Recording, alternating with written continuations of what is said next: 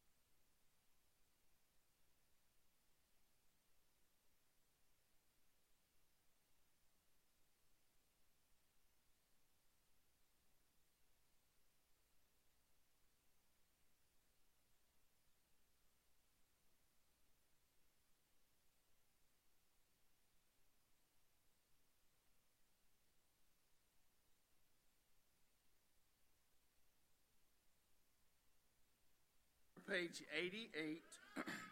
Hark the herald angels sing, all three verses.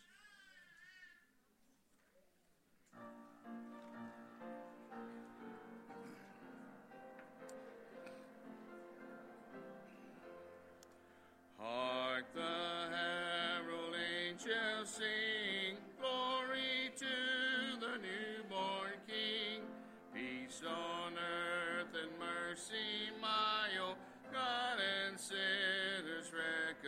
reconcile. Joyful all ye heavens rise, join the triumph of the skies. Angelic hosts proclaim, Christ is born in Bethlehem. Hark the herald angels sing, glory to the newborn King. Christ by highest heaven Christ the everlasting Lord. Late in time, behold him come, offspring of a virgin's womb. Veiled in flesh, the Godhead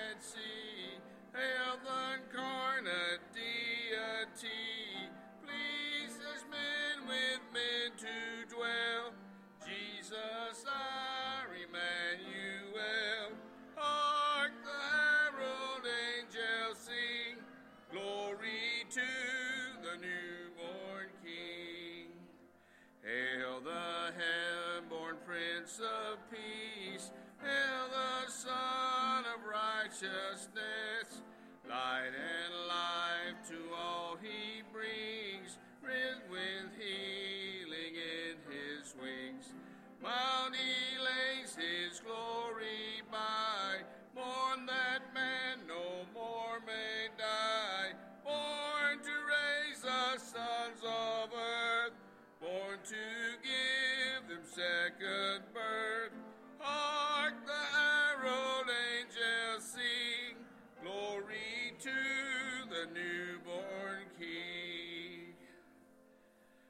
Turn to page 103. Standing as we sing, this will be our offertory hymn, and this also will be our last song. We have two specials this morning. So at the end of this song, we'll have our offertory hymn. Standing as we sing, page 103, Away in a Manger.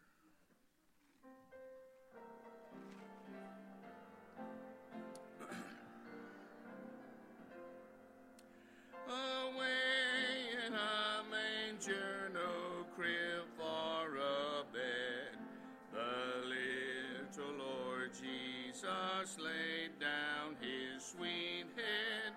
The stars in the sky looked down where he lay. The little Lord Jesus asleep on the hay. The cattle are lowing, the baby awakes, but little Lord Jesus no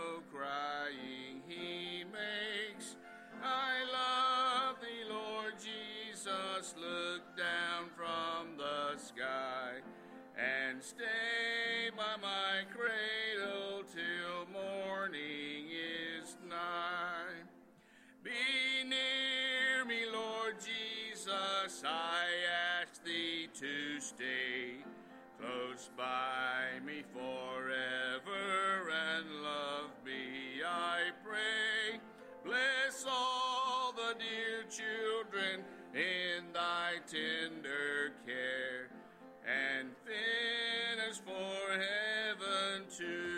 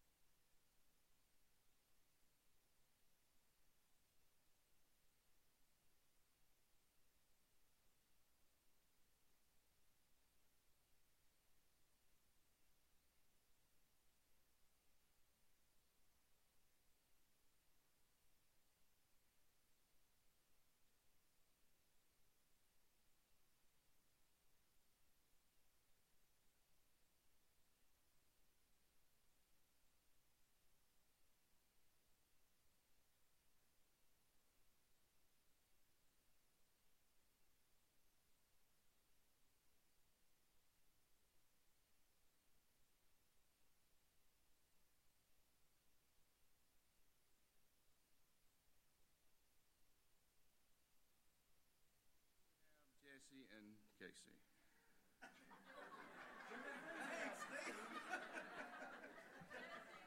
Casey and Jesse, y'all know we love y'all, and I do too. So they'll be after Skylar and Jonathan.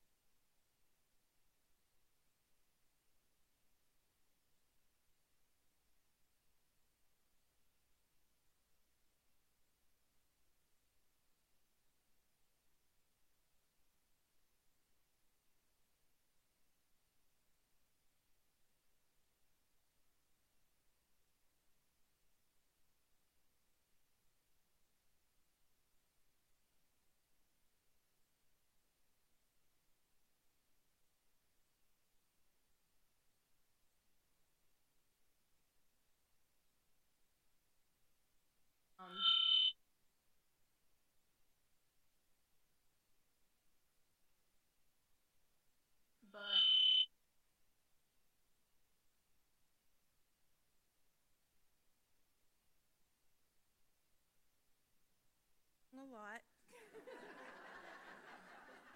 um, the name of it is The Labor of Love, which all of us who've had children know that feeling. But um, Joseph has a book that I was reading to him the other day called It Was Not a Silent Night. Um, and that's what this song is about, was the night that Jesus was born.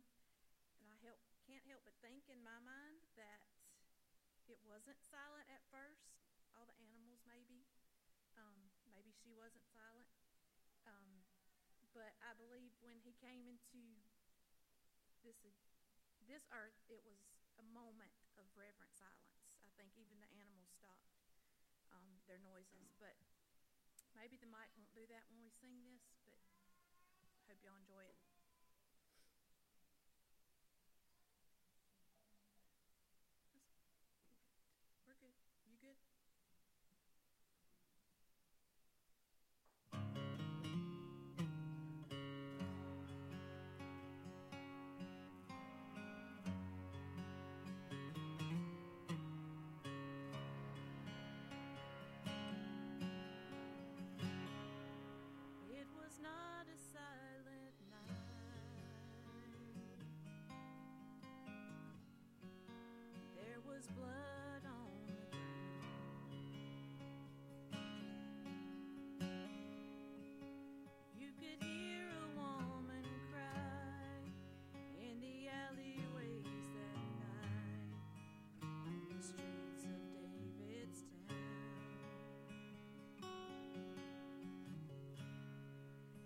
And the stable was not clean, and the cobblestones were cold, and little Mary, full of grace, with the tears upon her face, had no mother's hand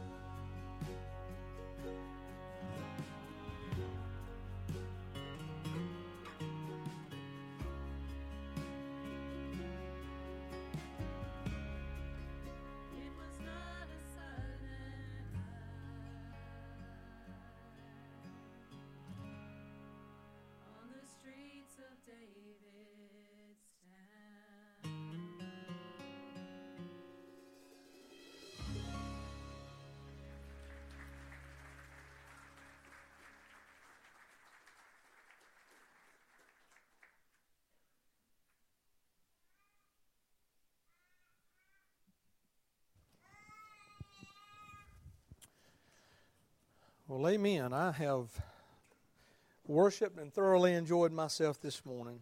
Uh, praise the Lord. We have much to be grateful for and thankful for. And, and this morning, as we have uh, come to this part of the service, uh, let's take our Bibles this morning and let's find John chapter 1, the Gospel of John chapter 1. And as you find that and as you stand, uh, as we read God's Word, uh, Children's Church, y'all can be dismissed at this time. If you'll just come down and uh, Jesse's over here in the side room here and she'll take you to the back. So if y'all just come down front, Miss Jessie will meet you right down here.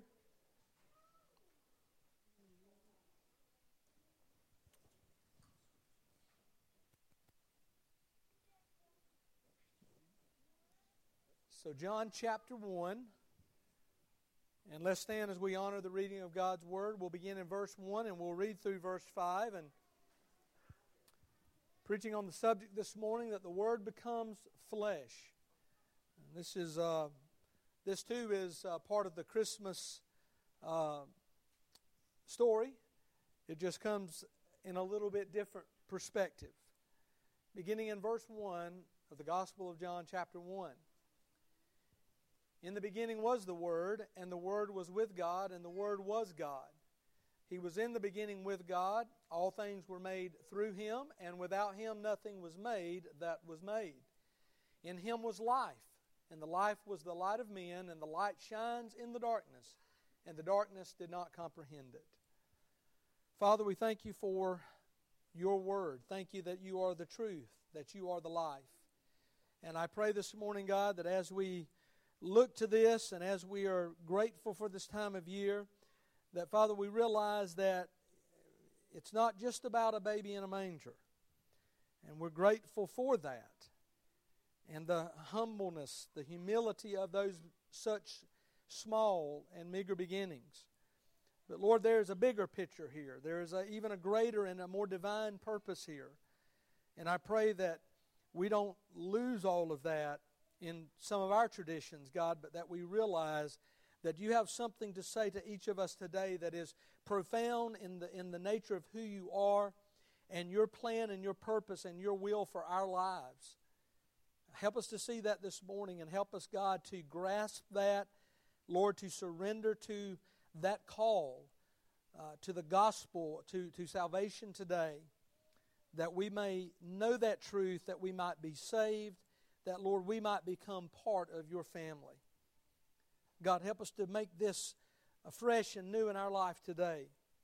Give us fresh faith, Lord. And God, may you be glorified in what is preached today. In Jesus' name we pray. Amen. And you may be seated.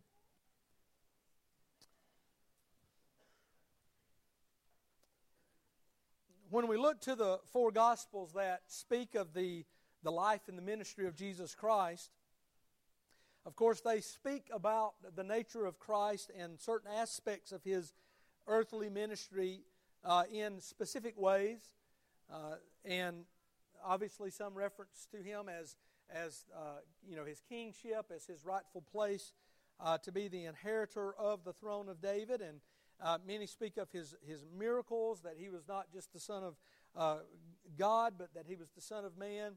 Uh, and it details, uh, and sometimes those stories overlap and are told from different perspectives through the gospel. And we find that in the gospels, we look at Matthew, and of course, it lists the genealogy of Joseph.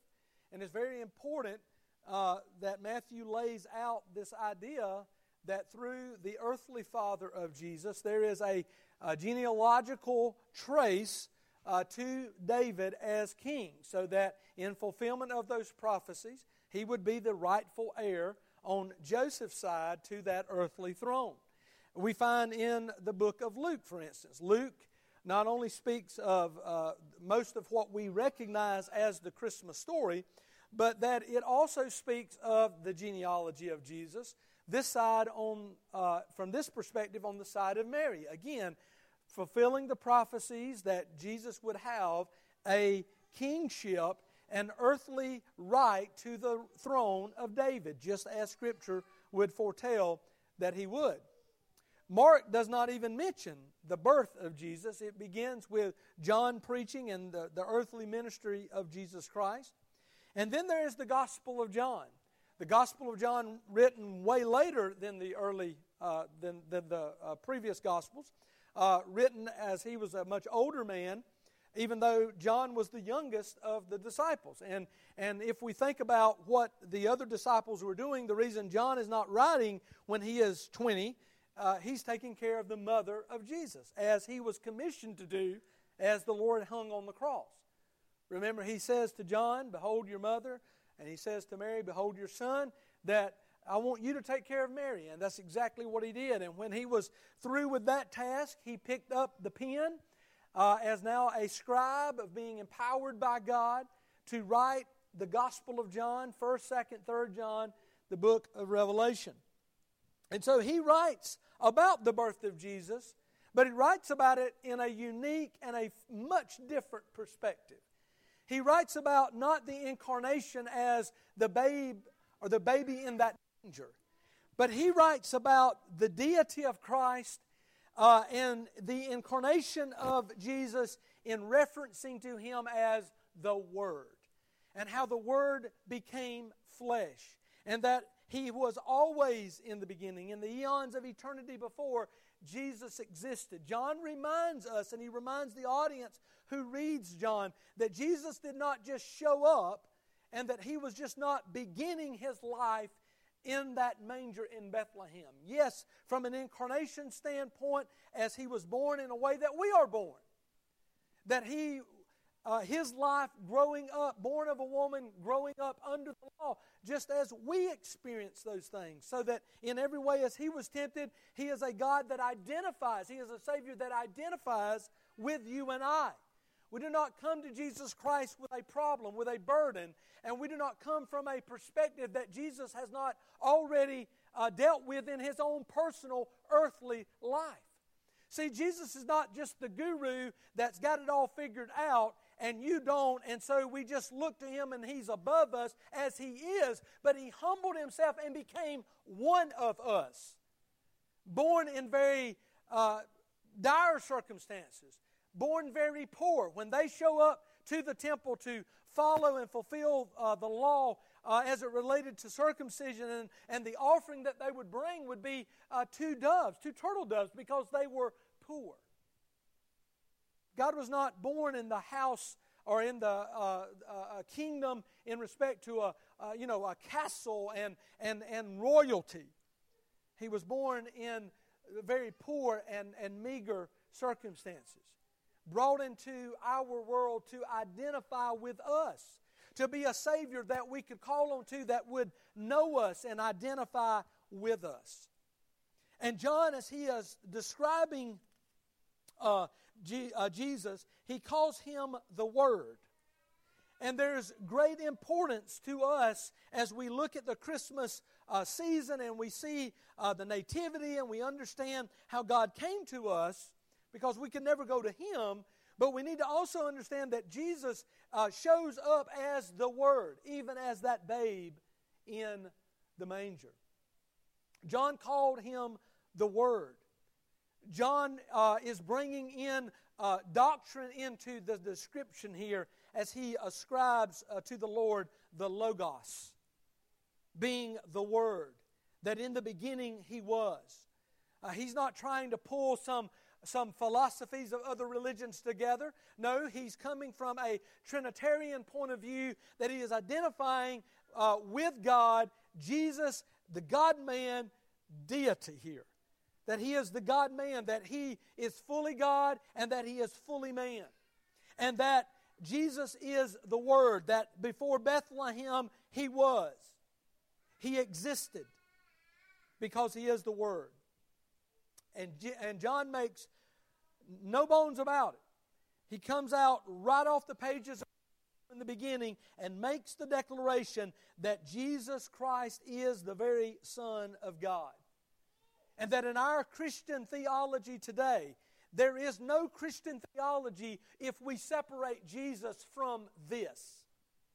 If Jesus is not God, then there is no Christian theology. If he is not the God man, if he is not uh, fully God and yet fully man, Christianity as we know it crumbles. It is, it is a cornerstone to our foundation as a people, theologically as a people. Before Bethlehem, he was. And when we think of Jesus as being the Word, uh, the Word also comes and it represents authority. Uh, laws govern our life. Um, you know, wherever we work at, there is procedure, there is protocol.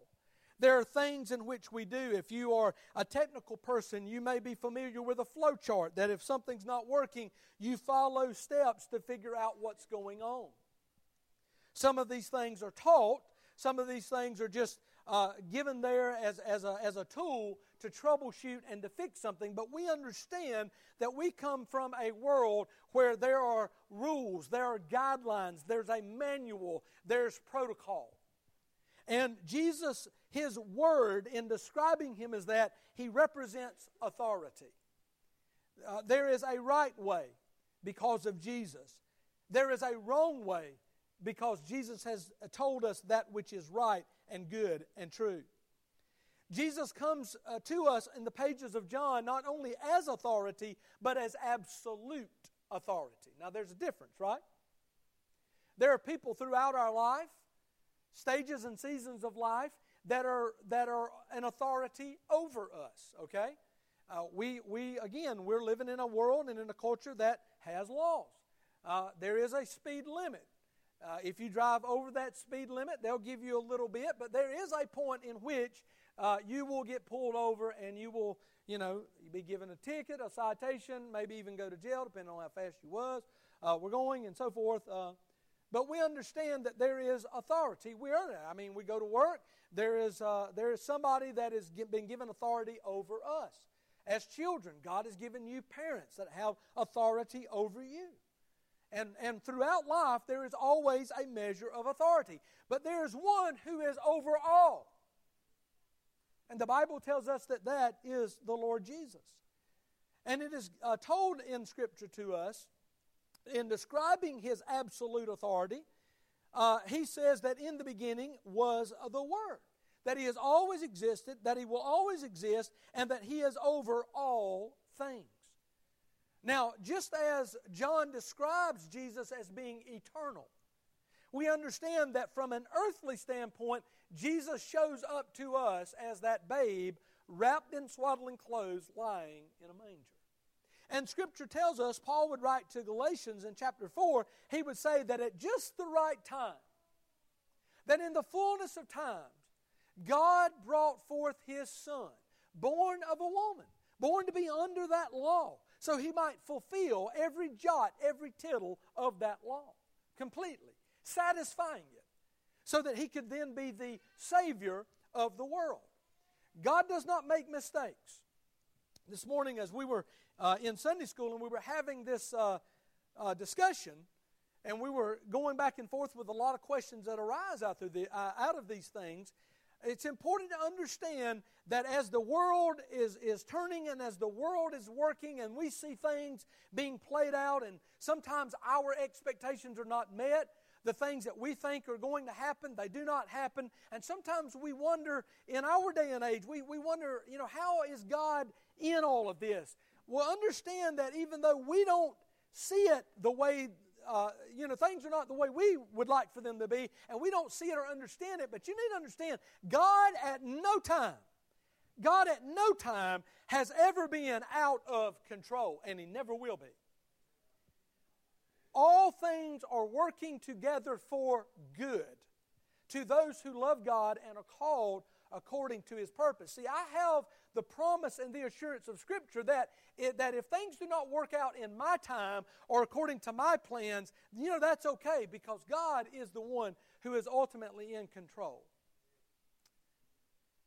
And God's not subject to me. I can't move God to do something that's outside of His will.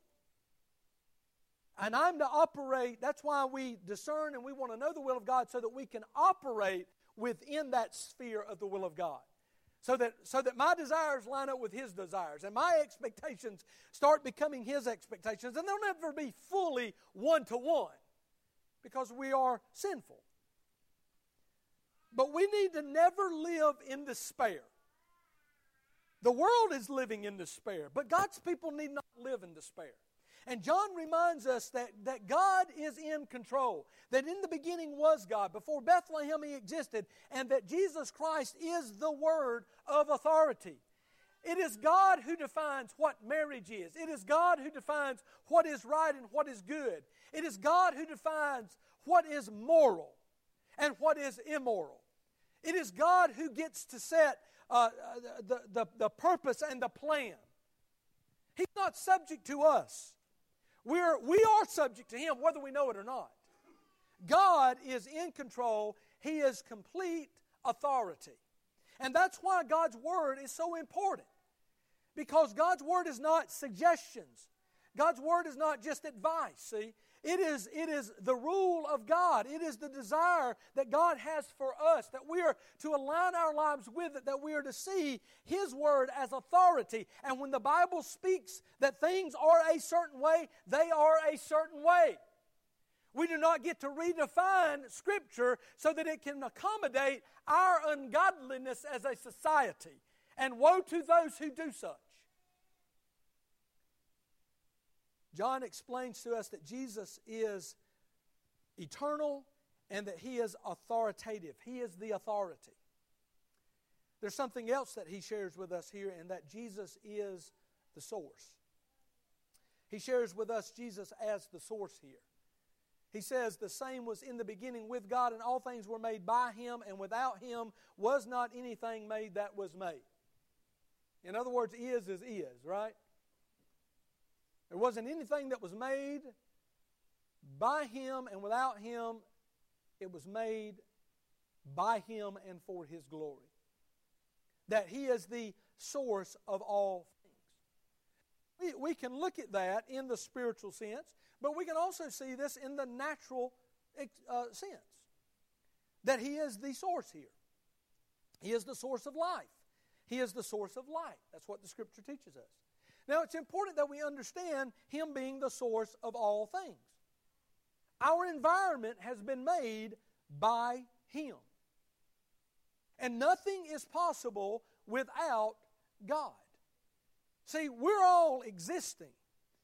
And John 10:10 10, 10 reminds us that the thief comes to steal, to kill and destroy, but Jesus said, "I came to give you life and that you might have it abundantly." See, to know Jesus is not to just live through life. To know Jesus is not merely to exist. To know Jesus is to really live abundant life now and eternal life forever because He is the source of life. See, every culture on earth wants to figure out how it is that we got here, how things were made. We all do. Everybody wants that figured out. There's not a culture on the planet that doesn't have a, a, a, flood legend, that doesn't have a way in which they describe to their people how the world came into existence. Because everybody realizes that we are not just here by accident. That, that, that doesn't happen like that. Nothing happens like that. Today, when we leave this place, we're going to go home. And we realize that we go into a home because somebody built the home. Right? The fact that there's a house means there was a carpenter. There was a contractor, there was a builder. Nothing happens by accident, chance, random things just happening and it creates order. That doesn't happen. And so we've sought through a lot of ways, natural ways, to explain how we got here. We do that today. The science community, again, doesn't want to take in a natural uh, thing, so they try to come up with a natural way of, of explaining how we got here whether it be through some evolutionary process. We, you know, all the planets came from the sun, we came from the water, whatever it was. We, we try to, you know, we're trying to uh, tell everybody how we got here through a natural process, even though there is no process naturally that happens that would give us what we have. Uh, and not going to go into that, but we could very well spend a lot of time on knocking holes in these kinds of theories that we have. The reality is, John makes it clear that he's the source of life. You can live on planet Earth a hundred years and never meet Jesus, and you've never lived a day in your life. There is no life worth living outside the joy and the peace and the love and the forgiveness and the acceptance and the eternity that Christ has to offer. It is abundant life. He said it was. Matter of factly, we need to believe that. We need to understand that He is the source of that life. And we can choose to explain it away if you want to, but John just shows up on the pages of Scripture and says, Hey, in the beginning was the Word. Believe it, accept it, and enjoy that abundant life that we have in Christ. He's the source of life, and it says that He's the source of light. Throughout history, throughout all kinds of cultures, people have worshiped something. Uh, John was one of the first preachers at the church of Ephesus. And of course, the Ephesians were known for their worship of Diana, the goddess. And they believed that this giant rock just fell out of the heavens and that Diana was this uh, virgin goddess that is to be worshiped. John shows up, as the early Christians do in that uh, day and age in the city of Ephesus, and they teach that there is no power in gods that are made of stone. There is no power uh, in, the, in the gods who have eyes that cannot see, ears that cannot hear, and hands and feet that cannot do anything. John shows up and says, uh, She's not the light, He is the light. Worship Him. Uh, Paul would show up, and, and as he would debate the, the, the, the great minds of the Greeks, he would say to them, You know, you got a God for everything. And as I walked through your city today, I even saw the inscription to the unknown God. And it is to the God that you worship in ignorance that I declare to you today. Because there is one that's not only the source of life, but he's the source of light. And I want to tell you, Christian, you and I who have come to a place in our life moved by the power of God, repented of our sins, and we've embraced Christ as our Lord and Savior, sincerely, humbly and that exchange has taken place. My friend, He is the source of life, and we've accepted that, but He is the source of light. We're not like the world dying and walking around in darkness. No, we have the light, we have the life. We are living, and we worship a living Savior, not a dead one.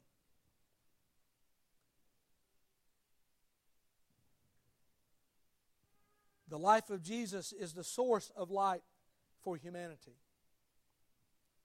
God says that even the darkness of sin and that death cannot hold back the light. See, He said that, that the light shined in the darkness and the darkness did not comprehend it. It meant that the darkness tried to snuff it out,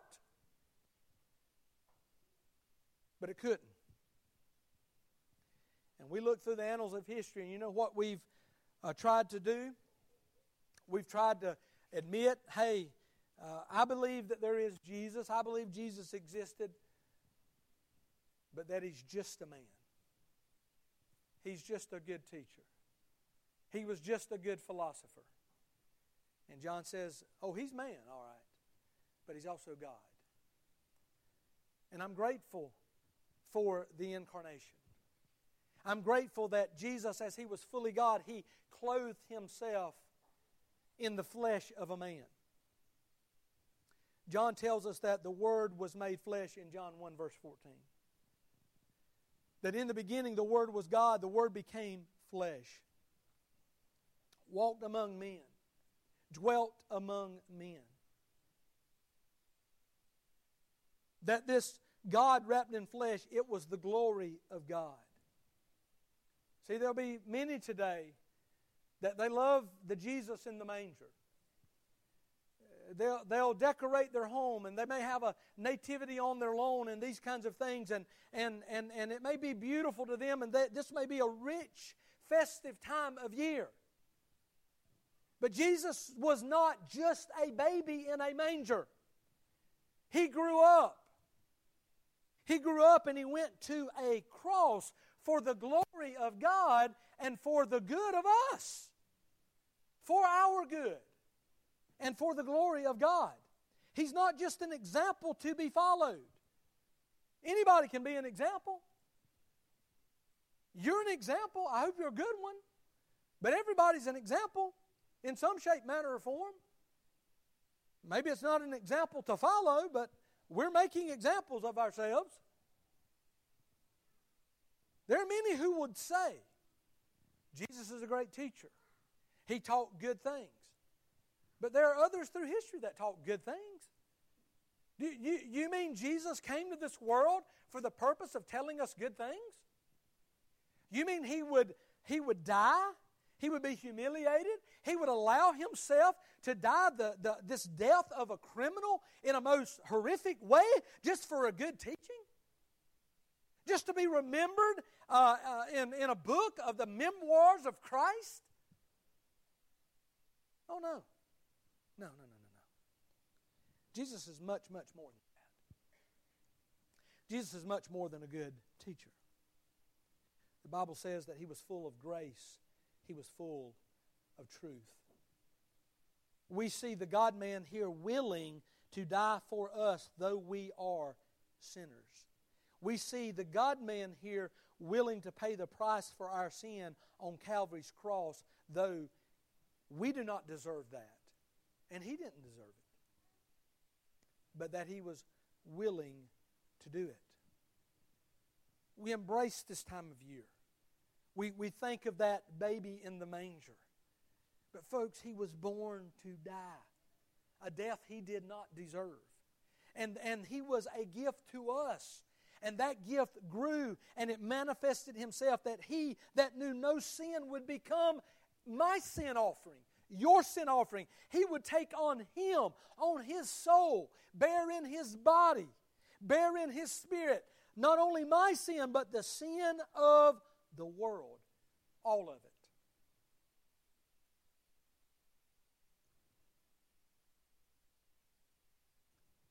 For the glory of God to redeem back the creation. We go to 1 John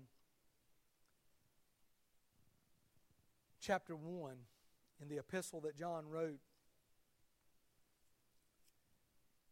He tells us something about this incarnation.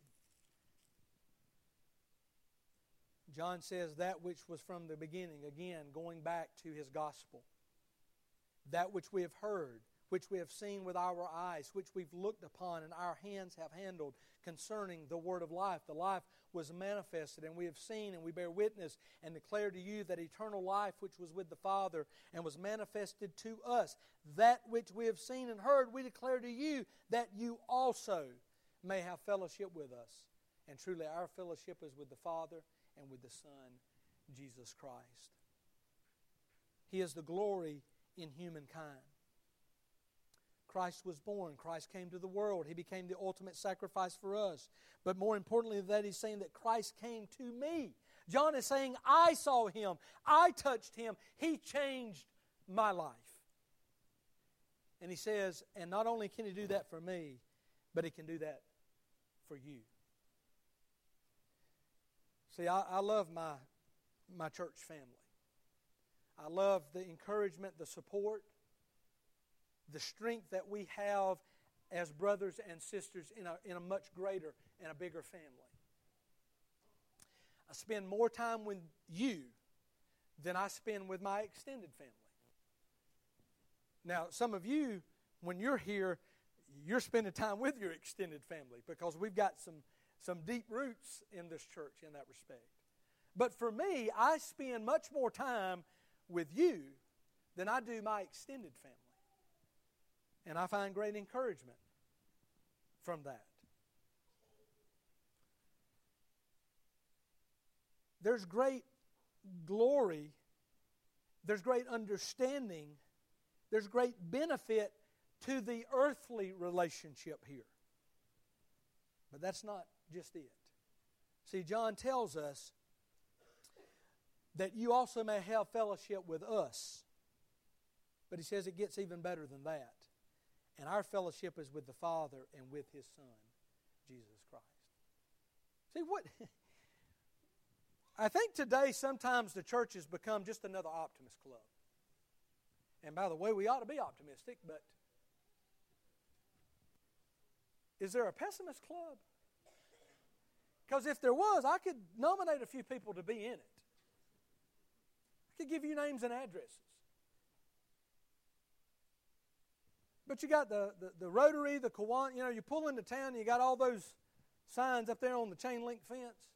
Welcome to so and so, and you got all these, they all do their thing or whatever. And is that just what the church is today?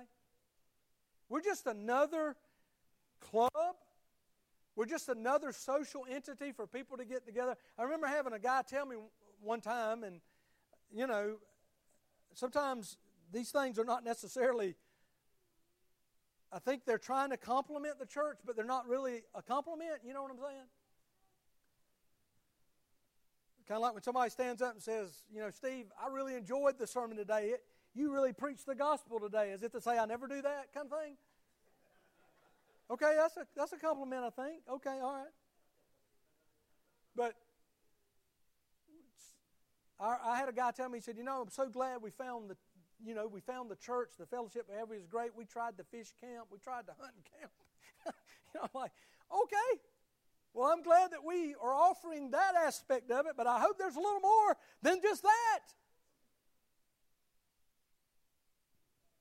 Because if that's all we're looking for, you can find it anywhere. And that's to John's point. John's point is you can find fellowship. You can find all of these other things. And, and that's what we're losing today as a church in America. It's the idea of you show up, there's experience, but there's no connectivity. We need not go down that road. Our purpose is to fellowship with one another, yes, but there is a greater aspect here in that we have fellowship with God. We have fellowship with the King of glory. We have fellowship with the one who knows all things and can do anything, and that nothing is impossible with him. See the, see, the message of Christmas, when we think about this beautiful story and, and the nativity scene and the star in the sky, and all of these, the Christmas tree and the, and the star on that top, and all the things that that means, and how we work that into this story, those things are all great. But there's something bigger here. The purpose of this Christmas story is this glorious and grand gift that God to us. The fact of the matter is that many of us, we see it, we say we like it, but we've never unpacked it. We've never truly received that. The lesson is in, in Christmas is not about all of those things, but is Christ living in you? Is Christ alive in you? We can talk about what it means, and we can decorate, and we can have the splendid um, affection that comes with this time of year. But have we unpacked Christ personally? Is He living in us? Is He living in you? Is He in your life? Is He manifesting Himself? Is His presence real? Or is He just something that comes along one time of year? Because John's saying He didn't just show up, He's always been. And guess what? He always will be. Always will be. We need to unpack that. The world's tried to stomp it out. The world's try to relegate it to just a place on Sunday. No, he's much more than culture. He's much more than season. He's much more than just a day of the week in a building, in a community. Is he living in you? Is Christ alive in you? The world's dying. The world's stumbling around in darkness. We're alive. We're the living among the dead, and we have the light. We're not stumbling. Shouldn't be. We have His Word, we have His authority. We have that gift of, of, a, of a God that knows all things, that is all powerful, and is always present. Is that Christ living in you? Or are we just caught up in the season, in the moment? See, this this season will come to an end. They're Christmas carols, they're Christmas songs. It's the Christmas season. It's here for just a moment, right? And then we move on to something else because that's how we are. We'll move on to the next thing, right? Is that all Jesus is? Is he just a moment, a season, a, a song, a set of songs? Or is he alive in you? Is his light living in you? It, it's a cliche, but there is truth to this. The greatest gift that has ever been given is the birth of his son.